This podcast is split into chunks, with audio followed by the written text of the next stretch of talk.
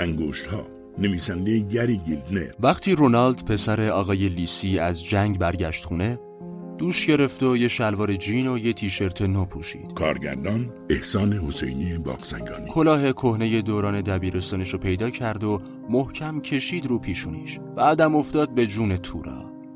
حدودا دو هفته ای با تورا مشغول بود. یه روز آقای لیسی گفت ببینم با پولایی که پس انداز کردی چی کار می‌کنی؟ رونالد یکم دیگه با تورا ور رفت و بعدم رفت بازار یه هادسن هورنت دست دوم خفن خرید. چهار پنج روزی تو شهر این ور اونور گاز می‌داد. هر وقتم تشنش می‌شد خودشو میبست به آبجو. روز شیشم بود که پنچر کرد. رونالد ماشینو همونجا قفل کرد و خودشو زد به بیخیالی. روز بعدم رفت موزه اتکینز کانزاس سیتی و ده دوازده تا کارت پستال نیمتنه بنجامین فرانکلین خرید. به نظرش میومد اون نیمتنه تاس با اون موهایی که روشونش ریخته فرانکلین رو به عجیب ترین آدم زبون بسته دنیا تبدیل کرده. به نظر می‌رسید فرانکلین از یه چیزی دلخور باشه. رونالد سوار اتوبوس شد و راه نیویورک رو در پیش گرفت. این سفر البته چیزی نداشت.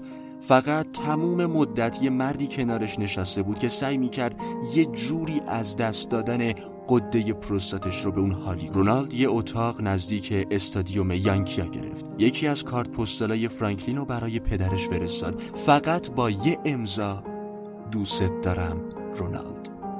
بعدم نشست کنار پنجره و بیرون رو نگاه دم پله های فرار یه بادکنک قرمز گیر کرده بود و باد اونو هی این ور و اون ور می برد که بالاخره باد بادکنک رو برد. رونالد خسته شد.